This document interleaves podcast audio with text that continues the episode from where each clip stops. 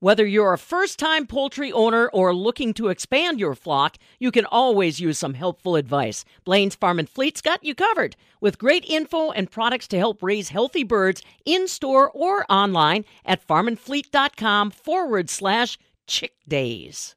Dairy farming in the U.S. certainly varies by region. Weather patterns, altitude, resources, and government all play a role in the successes and challenges that dairies face across the nation.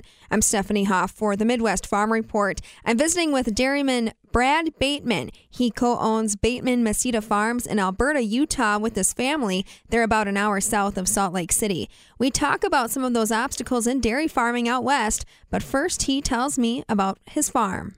So we farm about 3,500 acres. We milk 8,000 cows three times a day. And uh, we have a robot. We have a new robot facility. Uh, 12 robots. We're milking about 620 cows there. So we're, we're a little diversified in that. We're checking out the robot um, situation and seeing if it's viable on, on a larger scale. So we're excited about that.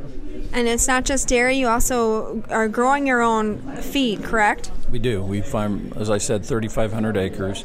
We double crop. We grow corn and small grains. So we do wheat, barley, triticale, those, and, and silage everything. We chop everything. And I'm sure on your wall of awards, there's one that notes you guys as a leader in sustainability that you won a, a, few years back. Why don't you tell me about the conservation practices you have on farm? We live in a in a windy, kind of a light soiled area, so we have to double crop, no till, and do some of those things to keep. Uh, to keep the soil healthy and to keep the wind from moving, blowing the, the, the, soil and doing things like that. That's one of the things we do.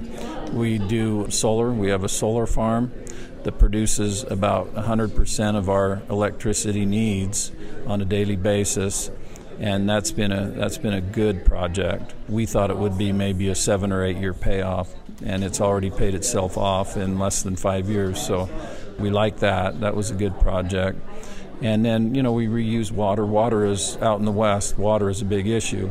It's hard for Midwest people to understand what a big deal water is, but we are so short of water out, out west, especially in Utah. We're at the epicenter of that drought, and uh, we have not had the snowfall and and the runoff that we usually get to fill our lakes and reservoirs, and so it's been very difficult. Kind of along those lines, ahead of this interview, you said sustainability to you meant profitability, and you you mentioned you have seen a return on investment on those practices. Do you want to elaborate more on that? Yeah, and and so just uh, well, going back to the to the uh, solar farm, just in the in the five years that we've had the solar farm, we've saw three rate rate hikes, and and so that's that's been a good feeling to know that we made a right decision. Sometimes as dairy farmers, we're we're often concerned about are we making the right decision? Is this there? There's so many places to put your your capital that you have to decide where's the best return on that investment and and like all things, um, that's that's how we how we look at everything through the lens of, of is it going to give us a good return. Um, as far as sustainability goes, you know, we reuse water, we flush, and and we'll, we use it multiple times until we put it out on the fields, and so that's a great resource for us because it's all of those um, nutrients that the crops need, and, and yet we're cleaning our krills with the water, and so it's worked really well for us. And uh, that's just a few of, of the things that we do. I heard one gentleman ask if you've ever thought about getting into the carbon credit space, or if that's a conversation that's being had amongst you or your neighbors. We have talked about that, and we, we're not sure what direction that's going to go. We think there's a lot of possibilities there. And, and so that is definitely something that's on our radar and we're considering. And uh, we're not sure who or where, but we're, we're in those conversations, yes. Now, I want to talk about some of those challenges you laid out earlier, just uh, weather and, and things that we just don't think about here in the Midwest, from, from weather to water. What are some of those things you have to think about? I believe that the climates have always changed you know how what what role man has in all of this who knows some people want to exaggerate that and, and make money off it and push their own agendas. But we know that climates have changed. Our climate is changing in Utah to a certain extent. We're in a severe drought. And with that, we have had stronger winds and longer winds. We usually get wind in the spring and through the summer, and, and they have been, you know, 40, 50, 60 mile an hour winds where those were rare. We see to, we seem to see those quite often, and so how we manage our feed and our commodities, we're we're considering building an indoor feed facility to lock that down. So so our feed's not blown away to reduce our shrink. We think there's a great return on that on that uh, investment. And then pressures on the water, as you outlined earlier, which you are putting in uh, another well.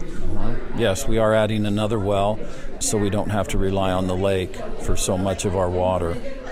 And uh, that's that's going to be a good move, and we have the water rights to do that. Out in the west, we have to have a water right. It's not just the water; you can't just drill a drill a hole in the ground and pump water. You have to have a water right to do that, and so we've we've uh, procured those rights, and, and we're available to do that. Is heat ever an issue in in Utah?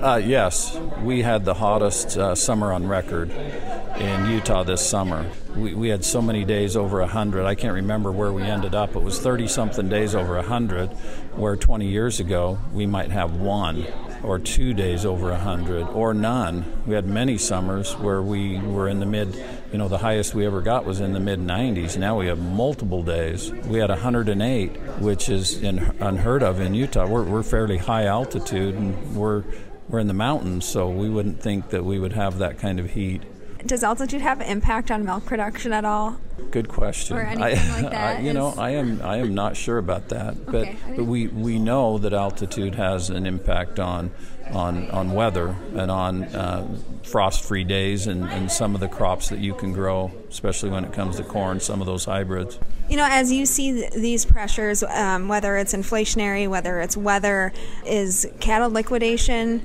or cattle movement out of the state? I mean, is that something that you have your eye on, or is that stories that you're hearing from other dairy farmers in that area? Yeah, and that's the that's the sad reality of, of a lot of this um, because of water, because of, of low milk prices we've had uh, many dairy farms exit the business, and a lot of those are our friends, and that's that's sad. That's been really sad to see some of these people leave the business. But it's uh, again, sustainability is profitability, and when you're not profitable, you, you can't continue to do what you do, and so that's the sad part of it. What policy is happening in Utah that farmers are watching or proposing regarding farming or even the National Farm Bill? Yeah, I, I think there needs to be a move towards. We, we milk a lot of cows, but we have a lot of family involved. And when we see policy that tries to protect small producers over large producers, it's all it's all money. Our cost of productions are similar, and I, th- I think there's there's always been a movement to try to divide dairy farmers from large to small and and I don't like that. I think all dairy farmers should be treated equally. And uh, you know, I would hope that uh, National Milk and, and, the Farm Bill could move more in that direction, because uh, you know where some of these small dairies can make a lot of money off it, it's just it's pennies to us. And and there's times when we when we need that help and we need that money, and so hopefully something can move in, in into that direction. And then, you know, water policy. I know that's more of a local issue, but uh, the drought is, is very difficult. Very difficult. Hay in Utah is, is 350 to 400 dollars, and and it's, it's it's unsustainable, really. These these feed prices. And your fam, this is a multi generational family farm. Remind us again how many generations are farming on it, and what do you hope uh, for those future generations? yeah, so the fifth generation is coming in, and uh, hopefully they can they'll, survive this. I mean, you adapt and overcome, right? That's what we do as dairy farmers, and and uh, I think they'll be fine. But I, I yeah, I'm I'm worried about uh, you know several things. Uh, the, these inflationary times, feed costs. There's a lot of things that that do and could keep you up at night. Brad Bateman joining us from Elberta, Utah, speaking about the triumphs and challenges on his family's dairy farm out west and adding how policy at the local or national level could help the next generation continue dairying. For the Midwest Farm Report, I'm Stephanie Hoff.